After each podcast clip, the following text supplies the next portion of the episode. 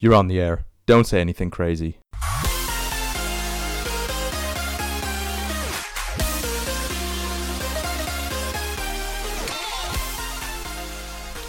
Boom, and we're live. Welcome to another episode of Bro Best Talk. This is podcast 13. Unlucky for some, those include Trump, because Biden's in. Well, it looks like it anyway, according to everyone but Trump. Brotherly Bear, what's the reaction in the North American continent? Have you felt the shockwaves reverberating in Canada yet? I've felt I've felt them like an earthquake coming through the ground, the epicenter in Washington D.C., reverberating through the Midwest and crashing across the Canadian border. I feel it in my veins. It's absolutely wild. Biden, he's got it. Trump won't admit it. Pow. Biden's in. Pow. No, I think I think on the whole, people I know and I'm proud to know are actually happy about this result. Um, I think yourself included, Brother Bear.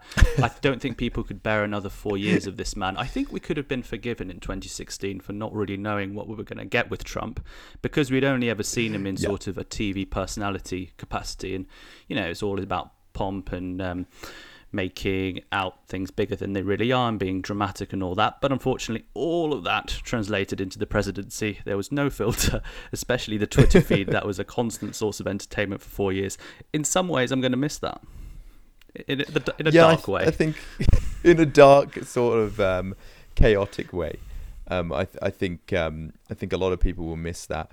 It's it, it's been four years of erratic um, signals, really. I mean, we've had so so much of an up and down. What with the tweets and how they influence the economy and how they influence everyone's mood, immigration policy, you know, and, and how comfortable people feel being Americans and identifying as American. Um, you know, it's just been such a roller coaster, and I'm not gonna lie, I'm very happy that that roller coaster has come to an end. yeah, I think on the whole, it's been a difficult four years for a lot of people. Although Trump has had his odd, um, I suppose, policies that have actually inadvertently been good ones, in my opinion, one of them, or rather initiatives, um, particularly around funding NASA and putting a more robust budget into NASA and going for the moon.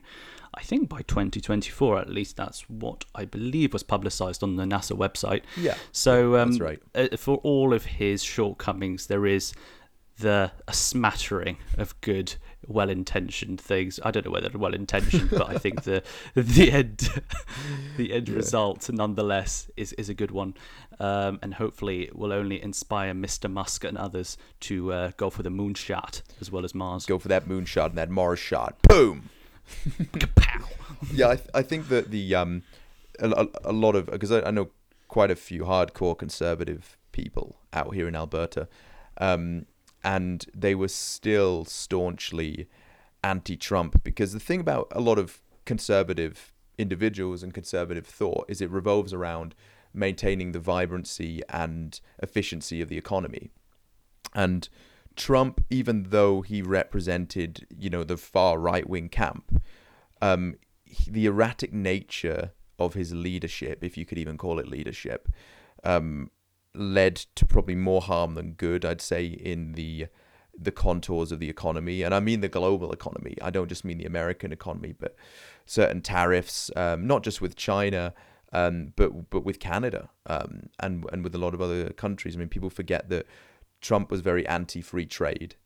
Um, so we pissed off a lot of Republicans and a lot of libertarians for taking that stance. And just, I think, if, if someone's tweeting um, and sending out really aggressive signals about this company or that individual, and it just makes the value of a particular stock just plummet or skyrocket, um, I don't think that's a very healthy state for any economy to be in, to just sort of be at, Yeah. be at the behest of a man child. And to the whims and tantrums of a man child. Hmm. It reminds me probably I was only ever in that kind of a state personally when I lost a Monopoly game. I don't know about you. no, for me, it, for me it was Scrabble, but I totally know what you're talking about. Far more sophisticated and educated game. Well, I don't know. I, I, I am getting into property now, so um, that might just have something to do with it. but but no, I, I it it is I suppose an unhealthy thing on the macro scale if you really look at the big picture of him pushing America to be an ever more insular. um, country in terms of its outreach and engagement with international trade. I think it's a shame because I almost see that as the next stepping stone to moving to a ever more globalized world. And I don't think that's necessarily a bad thing. I mean, I think it's affiliated with sort of the Clintons, the globalists, The globalists. and this kind of one, The mega one, banks. um, the globalists, the um, conspiracy theorists, where it one one new world order and all that rubbish. But I, I think there's an awful lot to be gained by an ever more fluid borders and borders and almost a borderless world. Hmm, I hmm. think we've got far more to gain from the collaboration as opposed to being insular. I don't think much has ever been achieved through an insular silo approach. No, I, th- I think history has proven that free movement or fairly unfettered movement um, of people, people, Unfettered. un- it's one of your favourite words, isn't it? unfettered. I've got a fetish for the unfettered.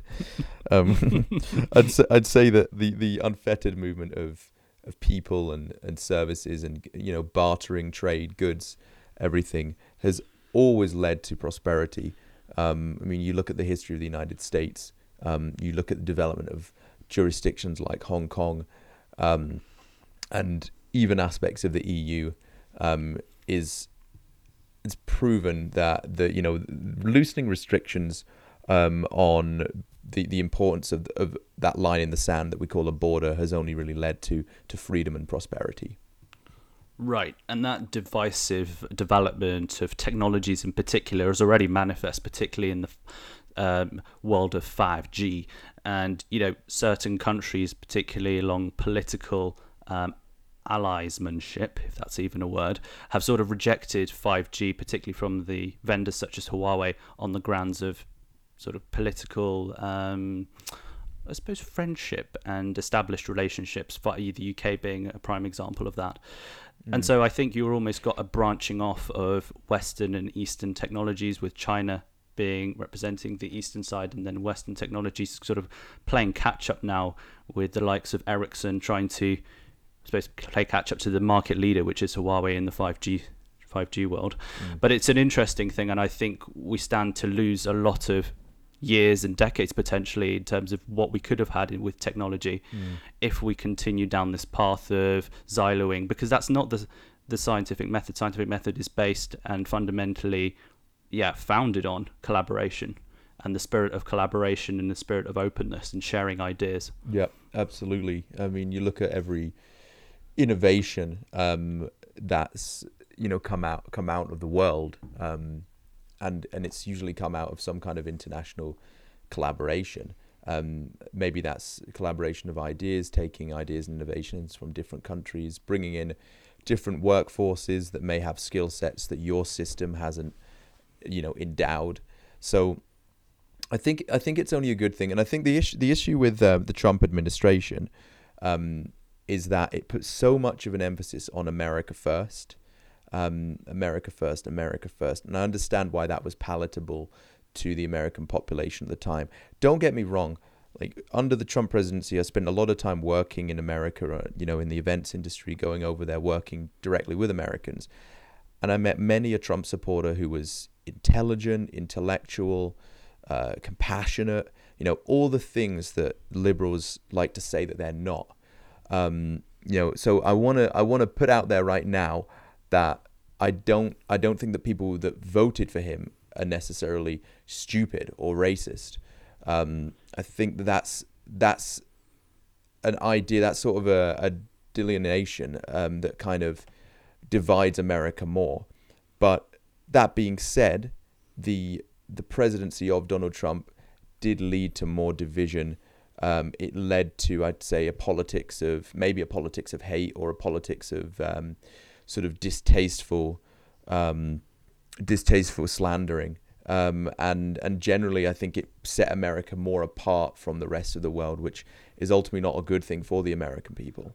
Definitely. There's almost been, like you say, almost two layers to the divisions the global divisions between countries and severing of previously healthy ties with China, for example, being the prime example. And then you're right, there's almost a second lower level uh, divide with America in and of itself, and the divide between Democrat and Republican being, I suppose, more pronounced than ever. And in fact, if you look at some of the statistics, less people than in 90, a lot less people than in 1992 are now identifying with the middle ground. Mm. And so what you've essentially end up, ended up with, where you had like a nice sort of bell-shaped distribution from left to right, you've ended up with sort of a hollowed out center, and you've ended up with sort of the two peaks mm. when in the sort of far left and far right camps. Mm. Which is a shame because you've ended up essentially with a more divided America. Yeah, I think so. And that's one of the unfortunate legacies of Trump, and potentially, you'd argue, an inevitable legacy of Trump. Exactly, and and that's that's why I'm pleased about the result because taking out ideology from from the equation completely, I think that another four years would have just harshened and, and you know intensified the divisions that are already there. Um, and I think America's, or I mean, Britain's so divided, America's so divided. Um, and some would argue that social media, the echo chamber effect, um, the state of affairs between people right now, misinformation, fill in the blank, is going to cause division, whatever. I do believe, though, that Trump was and has been, a, a, and will continue to be for the next two months, a catalyst for that division, um, and the the general um, espousing of of misinformation. So, in that sense, you know, taking ideology out of it, taking Republican and Democratic ideas out of the whole equation, I'm happy that he's out. As an individual, I'm happy that he's going to be out of the equation. Yeah, agreed. I think he's going to try and whip up the division, if anything, because he's just trying to, will try and create chaos every and each way he can, just to mm. mess up the establishment and what the due process is now that Biden's got the votes he needs and the, the states he needs. Um, mm. And yeah, I mean the whole shebang about him coming out and saying or having allegations, serious allegations and accusations of election fraud, and insisting that he will never give up, just just crazy. Uh, but then again, I probably haven't seen something like this in my lifetime. I obviously knew about the uh, Gore and Bush, uh, and then fiasco and the whole intervention from the um, Supreme Court and hopefully it won't come to that. But you can see where Trump's angling this because he's elected, like we talked about in our last podcast, that many more mm. um, Supreme Court judges, three altogether, I believe, and yep. therefore has potentially a bit of leverage there, an unhealthy leverage which shouldn't exist at all. He definitely has an unhealthy leverage. I mean, we're we're now looking at a six to three. Um, far right or or generally conservative majority in the Supreme Court. Um, right. I think it's good to have a healthy mix, but I'm again, as I would question the House of Lords in the parliamentary systems of the world, I'm skeptical and concerned about any system whereby um, people in positions of power appoint the members that make laws and make big constitutional decisions. Um, they should be elected. They shouldn't be appointed. And this is the issue with the Supreme Court. It wouldn't have been an issue if the Supreme Court had continued how it had been up until the year 2000, whereby it was all about interpreting the Constitution, and you had people on the left that would come to right wing decisions, and people on the right come to left wing decisions. But the Supreme Court can no longer be trusted as non partisan. It's, it's, right. it's supposed to be the law of the land, the one um, aspect of America's separation of powers that mm. is non-partisan and purely seeks truth, logic, and justice for all. But it that's that changed under Bush. It was intensified under Obama, and even more so under Trump. So, yeah, there's a concerning amount of leverage um, that he may have in in sort of derailing the process, which I think would be a real shame. Yeah, absolutely. And I mean, this isn't a great advert for American democracy, supposedly the bastion and sort of best example of democracy globally.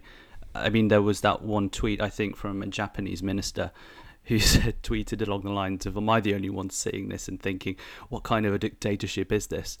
Where has our role model for democracy gone?" Well, Ralph Nader said it perfectly. America is a two-party dictatorship. well, he's not. It's, it's probably showing its are rearing its ugly face more than ever right now. Yeah, I think so. I mean, I don't. I don't want to be too harsh on America because actually, um, in terms of how it delivers federalism in terms of how it maintains a separation of powers. It's actually one of the most, if not the most democratic Western countries out there. I'd say it's up there with countries like Germany and Switzerland in how an individual's wishes um, are reflected in government. Um, you know, and I suppose you can say what you will about lobbying, but that seems to be an aspect of crony capitalism, and that seems to exist in in every monetarist country. Um, yeah. But um, you know, looking purely at how the system runs in America, um, it is highly democratic. Um, again, we're not talking about right or left here. We're talking about how much individuals' wishes are transferred. Uh, well, to to elected elites essentially. Um, but so saying that, I think we're at a scary juncture here um, in the trajectory of American democracy, um, whereby one individual has placed in the Supreme Court um, basically a third of the judges. Um, they're very aligned to his way of thinking, and now he's talking about derailing the selection result, and that's based on completely manufactured and unfounded claims. yeah, you can see that's where his strategy is going, isn't it? It's getting it to the Supreme Court and then hoping it won't be as bipartisan as it should be, and then getting him the leanings that he needs. Um, but yeah, I mean, it doesn't. It's not the best example of American doc- democracy, and it's not being exemplified in its best light at the minute. And I think we've talked about this in the past about how just the sheer volumes and rising levels of information uptake individually are sort of, I feel at least, impeding our capacity to sort of interpret reality accurately. Mm. And so that ability to interpret reality accurately is diminished just by the sheer volumes and our we almost our brains get fried because I truly believe we've hit a glass ceiling in terms of information uptake, at which point we start to conceive of and associate with more simplistic models of the world, which are sort of comforting and simplistic in there. And so, kind of in that amidst that delirium of highly nuanced reality, which is what reality really is, there is always a high level of nuance. We kind of do seek refuge in these simplistic, comforting, identity-based tribes as a coping mechanism. Mm. And I feel like that's potentially why America's never got beyond sort of a two-party system, and why you've seen the divide you have. That's a very, very astute point. It it's almost like this division has been fueled because people want to identify with a very firm set of beliefs, um, perhaps a very extreme set of beliefs with little nuance, because the amount of the sheer volume of information that's been spat at them through mm. all the hundreds of millions of articles and blogs and social media posts, um, you know, 24 hour news cycles, newspapers, it's it's reached such a saturation point that the the only way to mentally cope with that is put yourself in a firmly defined tribe, a very uncompromised with an uncompromising set of ideals. Is that kind of what you're saying? Yeah, absolutely. And there's almost a comfort and a belonging in that. And when you pit yourself against the other side, it's probably harkens back to just the realities of hunter gatherer life and a, a simpler time. Hmm because I suppose our fried brains, our fried CPUs are craving something like that. And but mm. the the sad part of it is that when you go through into a tribe and go through the initiation, the initiation itself is a sacrifice of open and sort of forthright questioning of the beliefs and assumptions that underpin one's worldview. You kind of stop introspecting the moment you join the tribe and you just become a part of the group, a faceless person within the group. Mm. And sort of individualism breaks down the moment that initiation into the tribe happens. Individualism is extinguished and replaced with yes. sort of a chauvinistic group identity, group yeah. identity, identity politics, and this is where it's all come from, right? And you've just seen the rise of all of these crazy conspiracy theories and all of these fringe groups, uh, you know, Antifa, um, what was the QAnon, all of this stuff, because I think people are just getting to the point of information saturation, mm. and information saturation literally sort of compromises the circuitry and neuroplasticity of your mind to the point of where you just adopt and identify with simplistic narratives mm. as a way to cope with complexity because it's it, it's incon- it, it's it's just impossible to compute and fully interpret, which it is. Mm. But but you, you have to be you, you can't be in the mindset that I need to know everything and understand everything Except that there will always be a lot more that you don't understand versus what you do. Yes. That will always be the case no matter how intelligent you are and how good of a memory you have. There's always more information out there that you do not know. There's always more than you that you don't know than you know, obviously. Of course, yeah. Of course, you know, everyone has a capacity um and you know, however smart you are. And I think I think there's uh, so much truth in in all that because we we're we're putting ourselves into yeah we're putting ourselves into these sort of um, firmly defined groups as a coping mechanism. This all comes back to conversations we've had in the past about technology, um, or rather the way that technology and all the information that we have now is delivered to us move is moving faster um, than our own human evolution. Um, Right. It's almost like the software is going exponentially faster whilst the wetware has stayed where it always has been Yes. for thousands of years. Yeah, yeah, exactly. The the the wetware is. Don't get me wrong. We're improving. We're always improving and adapting. Um, you know that's what we do as humans. But and again, this comes back to machine learning. The you know the machines that we've made are sort of Mm. self-learning. Okay, they're in their infancy. We're not talking about anything near general AI. But you look Mm. at the way the algorithm behavior um, dictates the information people people get exposed to. Um, you look at the echo chamber effect. Um, you look at the rise of convenience to levels that we haven't ever seen before. Um, I'm not sure that we're actually ready to be exposed to that to the nth degree, which which is currently happening. And again, the coping mechanism. What is a coping mechanism? You go back to basics. You go back to your your camp defined on your identity, and you stay there because that's the only way that your brain's able to cope with this insane level of of information and misinformation. Yeah, evolution wasn't prepared for No. this at all. I think Evolution works on the time scale of, of millennia. It doesn't work on the time scale of decades. yeah, e- exactly, exactly. It's only That's the, that's its operating system. I mean, we are not ready for this high level of change over such a short time span. And it, what it is doing is it's it, it, evolution's frazzled. We were designed for a very different life to the ones we Mhm. lead in terms of information consumption primarily. Because the rest of it, you sleep where you sleep, you know, all of that, those biological processes tick over, but you start to infringe upon them when I, I think information is at the core of it, and potentially an overexposure to it, and an overexposure to information, ideas, opinions. It can potentially be a bad thing if you don't have enough time to digest them and build up your own Mhm. worldview in a sort of forthright and nuanced way. You can only build up your worldview with what you've been exposed to, and you just iterate it based on more information, and you Mm. improve it with time. Mm, but to sort of identify with one camp on the other and then stick to a almost a list of ideals and beliefs i think is quite sad. It's so limiting. It's um, and again, it, it's done as a reaction to the amount, the sheer volume and, and diversity of opinions and information. Um, but it, it is very limiting. Um, and I don't know, maybe maybe an aspect of all this is is what led Trump to power because you know, you had the the Trump movement and you had the the Bernie Sanders movement. Both of them wanted similar things. They both wanted turnover in Washington.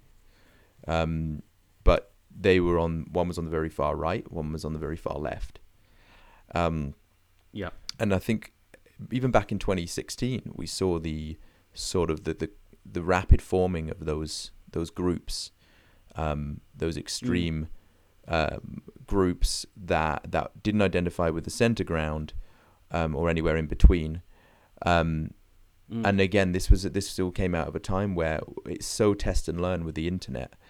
Um, I think I love the way Duncan Trussell actually talks about um, the internet being in its infancy, and he compares it to when we first discovered fire, and like thinking Mm. about all the people that died or were injured trying to understand what fire was. Like, oh, it's I want to get its energy. I'm gonna eat it. Like, oh shit! Like now your face is melting. yeah yeah yeah Like he talks Yeah. he talks about that, and I think that's that's so 100%. true. Of and he's 100% comparing it to how the internet is now, like we, it's a highly unregulated thing. No one really understands what it is, including the people that created it, and it's just metastasizing in different directions. Some of them very, very good directions, and it's enabling insane development and you know prosperity and freedom for a lot of people. But it's also it's also got this dark side, and it's that that's what's Hmm. pushing people into these these groups, um, these tribes, really. Yeah.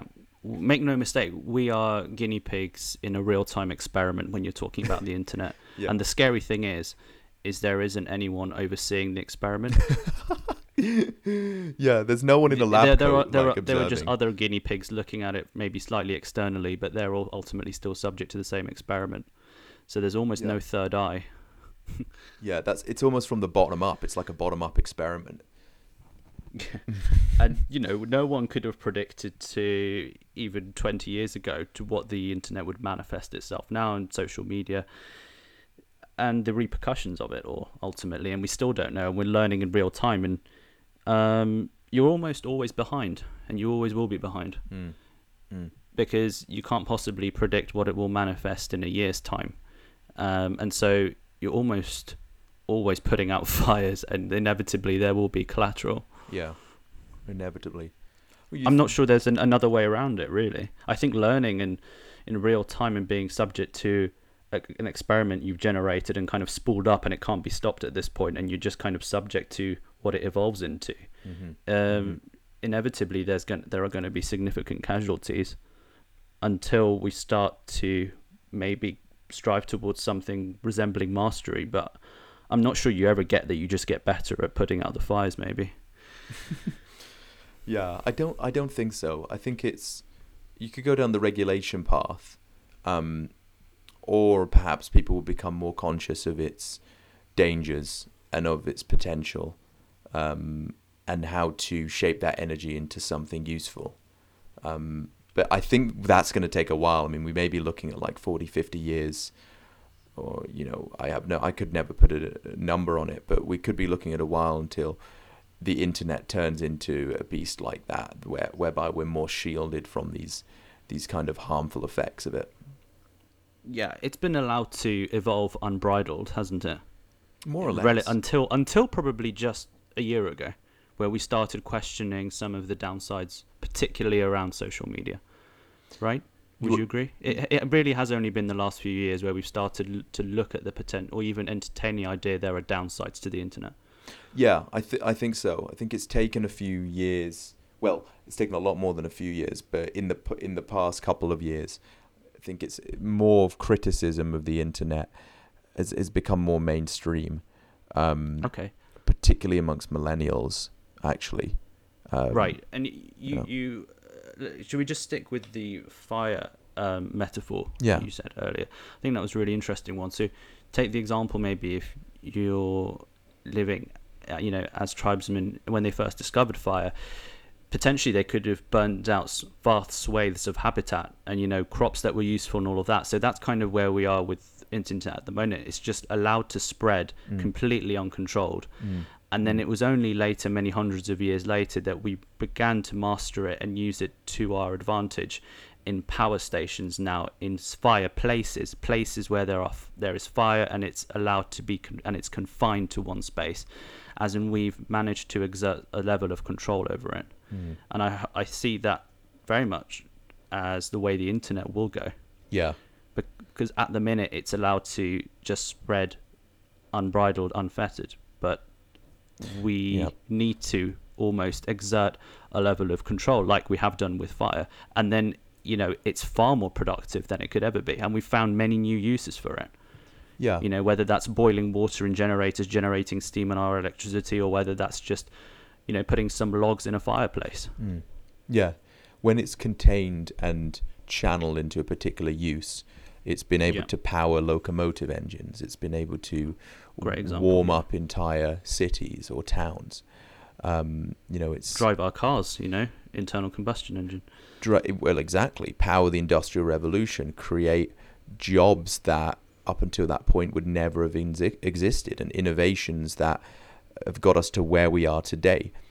If, though, however, it had been unregulated and unmeasured and put into the wrong channels, um, kind of like aspects of the internet now. You'd be looking at mass wildfires. You'd be looking at, you know, mass casualties, um, and a, and generally a lack of progress um, across the board. Or maybe you'd have progress in tandem with all those casualties, because I feel like that's where we're at bringing it back to the internet right now. Yeah, yeah. I think the um, fire metaphor so apt, isn't it? It's very apt. Yes. Indeed. Thank God for Duncan Truthell.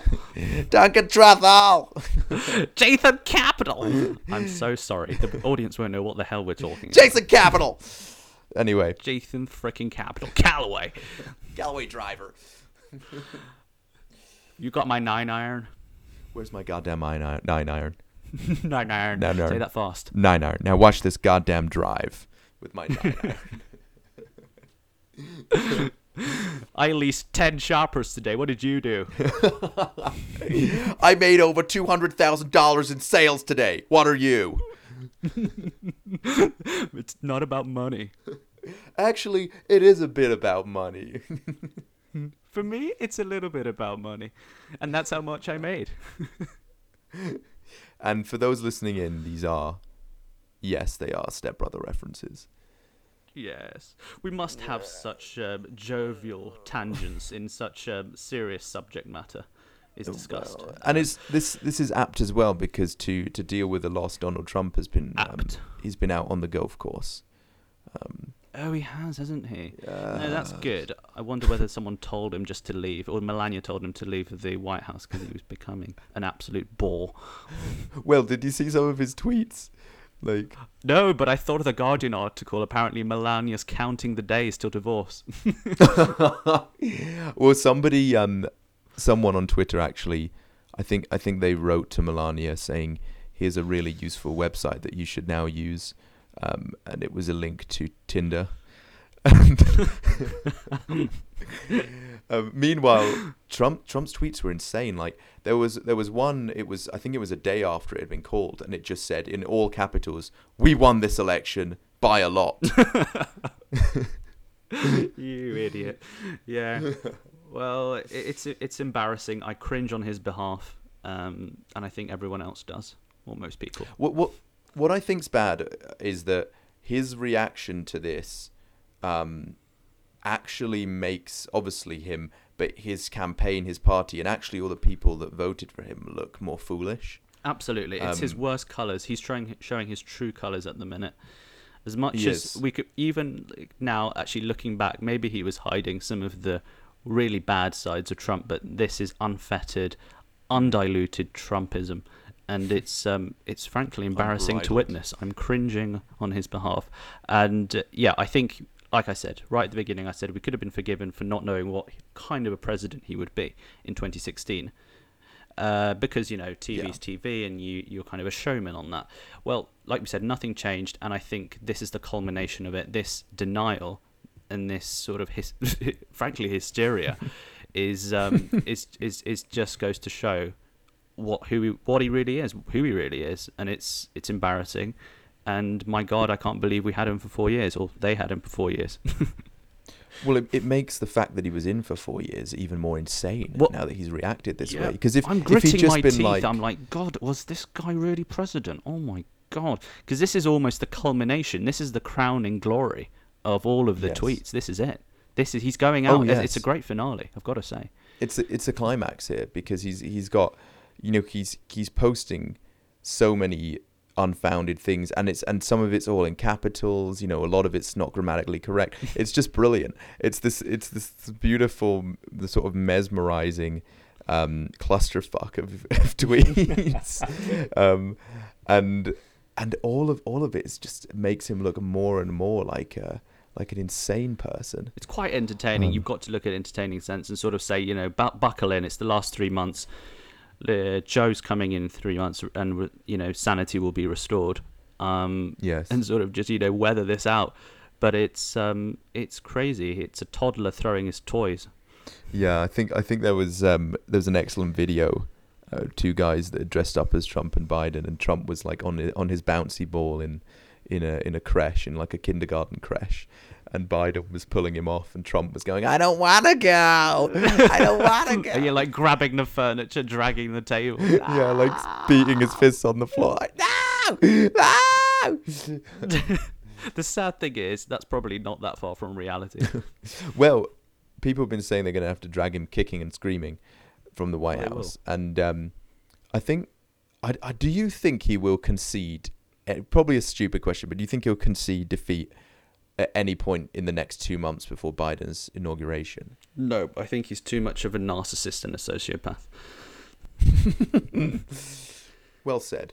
Yeah. Yeah, I mean, we're, we're in re- we're we're seeing a narcissist lose his shit in real time, and um, yeah. for better for worse, he's going to be gone in three months, which is um, nice to see, especially now we're seeing really how insane he can be if he wants to. I think this is the culmination. Just hope he doesn't blow up the world. th- th- this is the cherry on top. Um, but it, it's a, it's one way to go. It's it's great. I mean, I'd be disappointed if he didn't do this. But hey ho, he, he's a lame Yeah. duck at this point, right? Yeah, well, exactly, exactly. It'd be. I'm glad he did this actually, because at least it provides us some entertainment and it makes him look like even more of a charlatan. A charlatan. Um, I mean, yeah, the the pure entertainment value and the quality of the memes eh, for the next three months is going to be right up there. So, if nothing else, that'll be sort of a nice thing to roll into 2021. And, and then, you know, sanity is restored. Let's talk about Mr. Joe Biden. So, Hmm. what- Bidden, bidden, bidden. Yes. No, go on, brother bear. Was that a bit of a Hulk no, no. Hogan introduction, WWE? I was trying to go. Yeah, I was just. You you go right ahead. I was I was just sort of hyping him up. It's Joe. No, um, Joe. I think it's the beast from the Middle East, weighing it From at, Midwest. from Midwest Wisconsin, Joe Biden. No, um, well, uh, 77 years old, weighing 90 pounds. God, who would win if they're put in a ring? I think Trump. I think Trump would win just by his sheer. I mean, he's six foot weight. four, and he's oh God, he he's very tall, isn't he? Biden's tall too. Biden, I think, is about six two, but he's, but. Trump's sheer like because Trump is quite overweight. Um, I feel Mm. like he just You could maul him pretty much, couldn't he? yes, he'd steamroller in. He'd roll himself. He'd be doing somersaults. Pow! Oh, It has to happen. Let's do it. White House line. Ten minutes. Let's go. Right, come on, lads. Like, let's make it a nice, clean fight before Joe goes in. That'll be the honourable way to go out. He might have to do it, you know, if Trump doesn't want to leave. I th- might be the way to sort out. I it think that's how it's going to end. style. Yeah, Bare knuckle. bare knuckle boxing on the White House lawn. I mean, h- how much money could he raise for his next campaign? that would be. I'd watch it. I'd pay a lot of I, money. th- I think if he did that, you know, uh, it'd just be the perfect way to project what America's image is to the rest of the world. oh dear. It probably won't happen, but let's hope it yeah, will. let's pray. So, so Joe comes into the White House. What in? Uh, is he due to arrive at the uh, late January? Yeah, I think it's Or February. Uh, no, no, uh, January. I think it's twentieth of January actually. Boom! Inauguration day, and um, that'll be quite a momentous time. I mean, it, what Trump is the only, the second president in the last thirty years, something like that. That's not won a second term. in the something la- like oh yes, yeah, because you had H. W. Bush and then right, old Bush. Old Bush, Daddy Bush, um, and then I don't remember the other one. But yeah, one per one term presidents is um, pres- presidencies uh, is actually quite rare in in America, relatively rare. Yeah, and that's going to, you know, rub off badly on his narcissistic personality. You know, he's never ever wanted to be second best, and you know, he's been shown that uh, America has chosen, America has spoken. So um, hopefully, democracy will out, and come January twentieth, we will have Mr. Biden sworn in, and he will roll up to the White House. And brother, do you have a sense of what kind of a president he could be? Is he going to be quite a pragmatist, quite a quiet sort of? Um, well, he's definitely establishment. We know that. Hmm, So he's off of the establishment cloth, and um, I suppose it, nothing mad, no fireworks, but quite pedestrian. That's my feeling. I have. I, think, I don't know where that's come from, but yes. No, no, no. I, th- I, th- I think, I think that's um, that's generally my feelings as well. I mean, he's he's he's sort of the anti-Trump in the sense in that he's so establishment, Um, he's he's been in this sort of arena, the political arena, for 47 years. Um, Mm. I think when he was an elected official for, I think it was Delaware, he um, um, he was only 29, so very young. Um, wow. to- yes, you're right. He was the youngest congressman at the time. Ah, see, I didn't know that. You see, I Um, did. So there.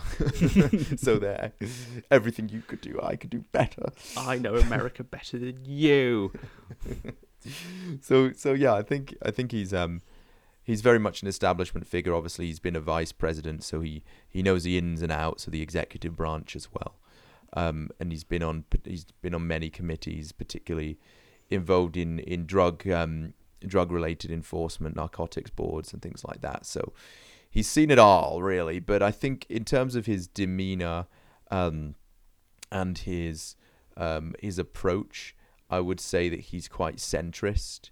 Um, I wouldn't say that he is particularly actually left leaning. Um, looking at his voting record, um, and I would say what brings me happiness is that he's much less hawkish um, than Hillary Clinton in terms of foreign policy, um, Yeah. and less interested in in intervention and getting involved in foreign wars than than she was. Um, I think that um, I mean I, I would have I would have loved for for Sanders to have been the nominee, but so be it. I think I think that Kamala Harris, the little I know about her, tells me that she will bring the Biden administration perhaps a little more to the left Mm. um, and sort of this is kind of young new liberal um, ideas, uh, particularly when it comes to social issues and identity politics. Looking at her voting record, but but yeah, generally I'd say quite pedestrian, um, quite presidential in a way that perhaps Obama was or Reagan was, um, but perhaps not as great an orator as either of those presidents. Um, but but generally generally yes, I'd say that what's going to be nice um, and refreshing um, is just to have a bit of stability, um, and just I th- I think the the issue with going into America and spending time in America and even watching it as an observer is under Trump, there was just this constant angst. There was this constant anxiety over, you know, oh, what's he going to do next? What's he going to say next? Who's going to be banned from entering next? What's going to happen to the economy next? Um, and I think those kind of mini revolutions or whatever you want to call them are uh, quite useful in their own way, but over a sustained period of time, they're unhealthy, they're unsustainable, um, and they they're terrible in terms of contingency planning. Um, so I think that Biden will do away with all that, given how pedestrian he is. Yeah. And I think it sort of fills me with hope that hopefully he will be something of a healer to the divided America that is Trump's legacy at the minute. And hopefully restores some of that dented middle ground. And like you say, him being centrist might well he might well be the right person for the job there. And Yeah, yeah, and um, yeah, in Kamala Harris, she sounds like she's got the vigor and sort of energy that maybe Biden will be lacking, particularly towards the end of that four-year, first four-year term. I mean, I think we've already seen some signs of um, cognitive decline in terms. I mean, he's look. Biden's always been known for his gaffes, right, and his sort of Bidenisms. Mm. But I think if you watch some of the later interviews, especially if you compare them to some interviews done decades ago, there seems to be a trajectory towards decline in terms of his ability to respond succinctly and to the point and even just forgetting what he was going to say to the point of where I think Mm. it's difficult just to blame that on um, everyday forgetfulness. And, you know, Mhm. there is the theorizing as to whether it's something more sinister. Obviously, we can't comment on that until there is evidence one way or the other. But I think it is a bit disconcerting, um, given that he's sort of in the twilight years of his life and yet about to take up the mantle of POTUS. Mm. yeah, I I think I think it is concerning. I mean, uh, seventy-seven years old. Um, you know, i you're looking at the ages when you should really be sort of bedding down on a, a beach or in your retirement cabin and, and spending time with family and um, you know, reflecting on your achievements and experiences, not going into the most insane, high-powered position, not leading the world superpower. Um, but definitely, there is a concerning um, indication of cognitive decline beyond perhaps lack of sleep or beyond everyday forgetfulness. And um, I think that's uh, hopefully that will be anchored by his running mate to some degree. Um, but yeah. on your first point, though, brother Bear, I think I think you're right, and I don't usually say this because in off in many ways centrist ideas I I can find them a little bit irritating. Um, as much as I, I think there's a need for for sort of moderate pragmatism, um, I I think actually more than ever America has needed a centrist. Um, yeah. I really, really believe that. I mean, you look at the House of Representatives and the Senate results coming in now, and they're just as divided as the presidential results. You know, Mm. um, so I think I think that taking that into account, a centrist is is going to be really, really useful um, for the American people right now, and, and just a general feeling of what America is and the American experiment and how it next develops.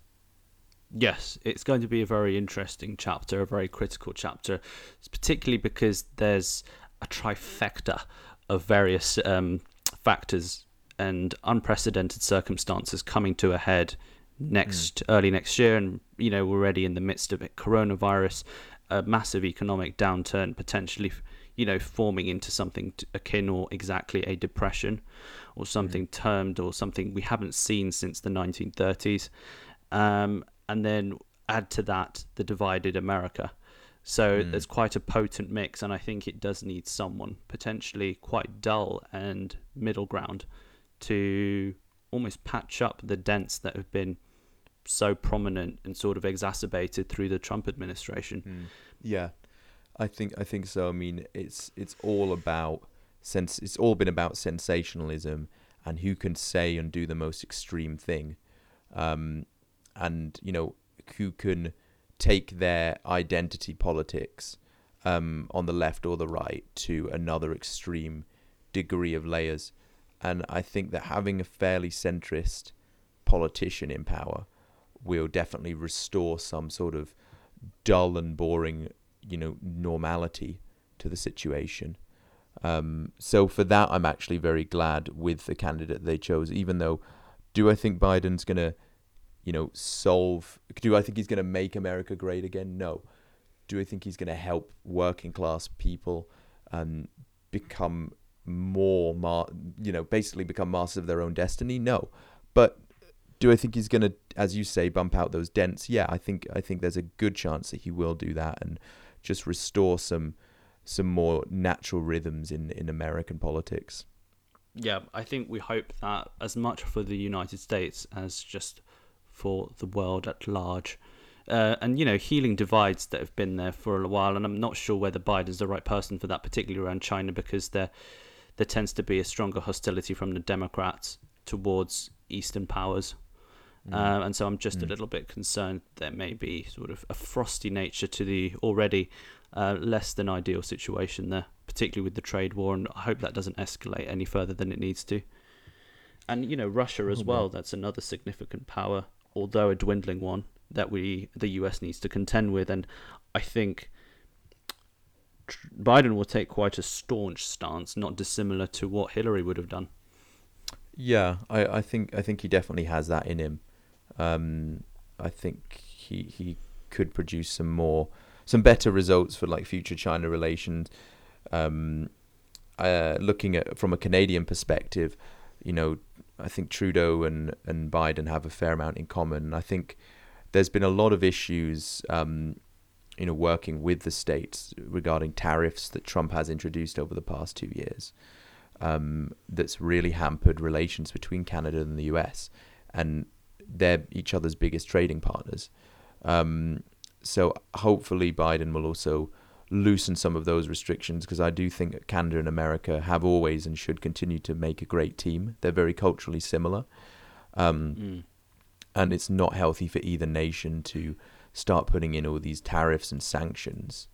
Um, so hopefully Biden will relax some of that, and I think that will help both countries prosper, um, Mm. and and just remove some of the acrimony and animosity that the world is feeling towards America right now.